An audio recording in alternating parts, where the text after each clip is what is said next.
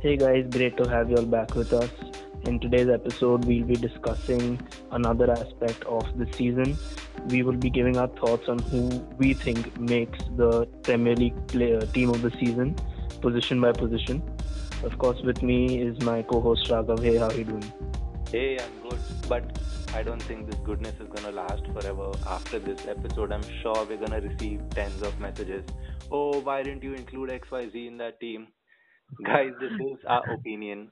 This is our opinion. Obviously, we're biased. We're fans just like you. So please don't Yeah. be a party pooper. Go, go on easy, go easy, uh, go easy on us. But yeah, ultimately, uh, even even even we've been debating a lot, and we've been having many discussions, and we have, we ourselves have finding it difficult to come to consensus on certain positions. But ultimately, we have managed to do so, and we'll we'd love to hear your opinions on them as well and your team of the season. So yeah, let's start by discussing the team of the season for 2019-2020. Yes, we're gonna go for a 4-3-3 formation, and in goal we have a lot of doubts whether it should be Ederson, Alisson, Nick Pope, Dean Henderson, all having classy seasons. But Alisson, he missed out quite some chunk, and he has And not to forget the Golden Glove. Not to forget the Golden Glove winner Ederson as well. Yeah, Ederson, Van, uh, Ederson and Alisson are aided by great defenses, and they've had they are the two best defenses in the league. But I'm personally go for Dean Henderson. I think even Nitya will go for the same. What do you think? Yeah, I, I- yeah, I agree because uh, when we talk about Alisson and Ederson, because they have such great backlines in front of them, and their teams are so used to playing possession football, they barely get to make those saves, and which which are again very few. So not saying that they're bad keepers or they don't deserve the credit they're getting, but maybe a keeper who's making more saves, who's actually had to face the wrath of strikers every five minutes, who's got to face this challenge and lived up to it more often than not. They need to be given that extra recognition, which is why Nick Pope and Dean Henderson are especially being taken into consideration. And amongst the two, I think Dean Henderson has done a fantastic job. I mean, Sheffield's defense, their defensive record has been massive, and Henderson deserves uh, special mention, special credit for that. Yes, Nick Pope has leaked in quite a few goals, and Dean Henderson conceded like fewer goals. And only last season he was playing in the championship, and this season, potentially in 2021, he's already going to be challenging De Gea. So that sort of meteoric rise has been amazing. So we're going to lock Henderson for the goalkeeper position. So not to forget, he's also been linked to clubs like Chelsea, clubs like Man United for a comeback to them. So yes, he's been very stellar, and he's uh, deserving all the plaudits that he's getting. And the only nomination, uh, goalkeeper nominee in Young Player of the Right, Season. that's another big achievement.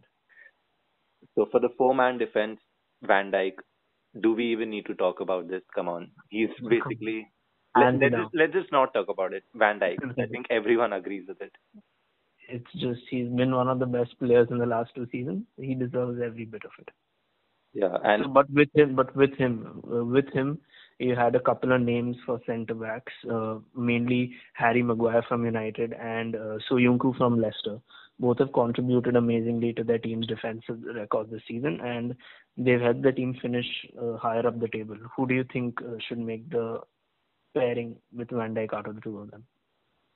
see, because I'm a United fan, I've seen a lot of United games, and the way Maguire has improved their defense from Smalling and Jones to having a solid partnership with Lindelof, the improvement has been vast. Even though there are meme-worthy moments, he's been caught sleeping, he's been nutmegged, this or that, but the improvement he's brought to a United team, the stability he's brought, and already having the captain's armband, I think um, it he was he's definitely my uh, first choice in the centre back pairing with Van Dijk. I don't think I can argue with uh, with you on that one because firstly, giving the captain's armband in your first season at a new club is a big responsibility. Not just new things- club. We're, we're talking about Man United. This is one of the biggest, biggest clubs.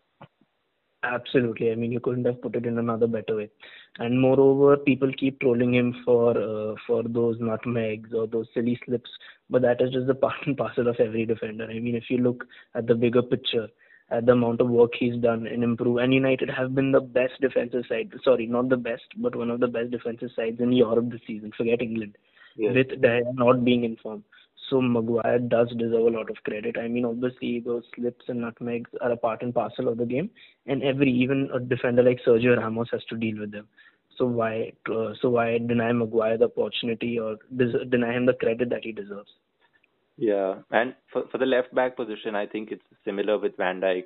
Andy Robertson has to be in there. Similar amount. He's he's just in contributed so much to the Liverpool team, and without if he does have an injury, I think James Milner does cover for him decent, but Andy Robertson is an undroppable team who would go right in any of the 20 Premier League teams. Absolutely. He walks into every single team at the moment. His work rate is phenomenal. And not only his work rate, his quality on the pitch, we've all seen that with his attacking influence, with his goals, with his assists, uh, how he assists the front three, how he tracks back, his work rate. Sorry, I already mentioned that. But yeah, it's phenomenal how how energetic he is and how his aggression, he puts his aggression to the right use. And again, his fitness. He's barely missed games this season. He's been a very vital part of Liverpool's setup. And you've got to give him full. Uh, you you've got to include him in the team. The way he's performed has been one of the best left back performances we've witnessed in England for a really long time. Yeah, and he's also by far and second to none in my opinion, best crosser in the league. Which brings me to right back position, another mm-hmm. great, great, great Liverpool guy, Alexander. Arnold. But his defensive ability is, you know, sort of he he's really dwarfed by Aaron Wan-Bissaka's sliding tackles, tackles. I mean, it's really debatable position, but in my opinion, I'd go for Aaron Wan-Bissaka for the same reason I want to put Maguire. The improvement they've bought is massive. So, uh, not even and not being a United fan, being someone who actually loathes them, but have to give have to uh, accept that Van Bissaka has been too good obviously uh, people have been uh, people have gone berserk on seeing um, sorry I'm forgetting Trent Alexander-Arnold. Uh, obviously he's been massive. His attacking contributions are up to no limit. He's scoring free kicks, he's giving crosses, he's helping with clutch goals, and he's helped his team win a PL title. It's not a joke. But then ultimately he's a defender, and a defender's main job is to defend. So not not ignoring his attacking contributions, but ultimately, for me, a defender's best stats have to be his defensive ones, no matter which type of setup he's playing in. Mm. So hmm. yeah, Van and Wan-Bissaka has been so good that attackers barely manage to get past him. It's a rare occasion. It is a celebrated one when we see an attacker actually get past van bissaka That's how good he is. Yeah. So the defense would definitely look like Wan-Bissaka, Maguire, Van Dijk, and Robertson. Yeah. And moving on to the three-man midfield. Um, in CDM position, we would like to put Jordan Henderson. What a guy! He's he's just a complete footballer. He's already had an award. He's already leading for PFA Players of the Year, and he's a great captain. He you know he's he has a huge on and off the pitch impact. And I remember making so much fun of him, you know, because all of his accolades included Premier League Goal of the Month, and within two seasons he's included Champions League, Super Cup, Club World Cup, Premier League, and yeah, he has to be credited. A huge portion of credit goes to him. And Liverpool team actually looks shaky without him. They don't, they aren't able to perform as well as they would have liked to. And yeah, he's and he's been such an important part for Liverpool. Whenever he's playing, they look like a better unit. They are able to move the ball around better. And winning the Premier League, you've got to put the captain in. I mean, what a performance that was. Yeah. And in the two in the front, the two midfielders ahead of CDM, Kevin De Bruyne again. No, no debate needed. Most goals and assists in the Premier League. In my opinion, should win the PFA's Player of the Year. And if he's not there, City do have a lot of awful lot of cover, but it's not the same. It's not. It's just not the same football. And the he can perform in every game, whether it's against bottom table or whether it's Liverpool. They, he's gonna deliver regardless. De Bruyne has by far been the best player in the Premier League. I mean, I feel it's a joke when people even discuss if someone else comes close because he's there with the goals, he's there with the assists, he's passing the ball, and he's creating chances. He's doing everything. Every bit of City player team as great as Man City every bit of their play goes through him. They're so reliant on him. If he's playing, it's a sure shot win for them. And he just pitched perfect in the weight of the pass, in the length of the pass. He just puts every ball in such a perfect manner. He can score goals, he can score free kicks, he can score long ranges. It's just nothing he can't do. So yeah, it'll definitely be a camp position for him. But what's interesting is who is our third midfield choice. Um, I don't know. Mine is a lot controversial, but so I would recommend for you to go ahead first. So our options include um, Wilfred Ndidi from Leicester City, Jack Grealish from uh, Aston Villa, Mateo Kovacic from Chelsea, and uh, lastly, sorry, David Silva from City. Four of them have had a great season. Ndidi for the first half of the season played a very vital role in uh, helping Leicester to maintain that third position on the table. He was all over the pitch, doing the Kante role so well. He was covering the entire ground, making tackles, interceptions, constantly winning the ball for Leicester. So he'll be a great box to box, adding balance to the. I would still go for Mateo Kovacic because again I've seen him perform game after game at the highest level, and he's never let me down. He's scored goals. Obviously, his numbers don't. His, his, he doesn't have the numbers to show for them mm-hmm. in terms of goals and assists, but he's dribbling he's up there with the attackers to rotate the ball and he's back there with the defense as well to win it back for them. And he is also covering the entire pitch. So for me, it would be Mateo Kovacic because not only does it give balance to the team, but I think he's had a massive performance this season. Now you mentioned Ndidi finishing third, helping Leicester finish third, but they did end up on match day at the end of right. match day 38. United were third, Leicester were fifth, Chelsea were fourth. And right. in my opinion, the biggest reason for that is Bruno Fernandes. Now I know all you keyboard warriors are gonna attack me. Bruno, penalty merchant, half season. I don't give a shit about all of these things. United have finished third because of the impact Bruno Fernandes has had. No one can convince me otherwise. The motivation he's brought to the team, the contribution he does. He's like I remember a Norwich FA Cup tie. Um, Bruno Fernandes was completely exhausted. He's played literally almost every minute of the lockdown, post lockdown football. And 118th minute, he's running from the attacking third to his own defensive half and he's making a last ditch slide tackle. That sort of commitment, that sort of work rate, that willingness to, you know, help United get the Champions League spot. And mind you, he did deliver. I think he is my number one choice. I mean, talking, uh, like to counter certain points you made. We're talking about the entire season. This is a team of the season. We can't be considering players who performed exceptionally well since the since the restart. I know his performances have have helped United actually move three spots up, but ultimately it's the team of the season, and we need to give players more, and we need to give more credit to players who actually put on the show for the entire season. And moreover, that last ditch tackle, that commitment, I've seen from players like Kovacic and Ndidi throughout the season.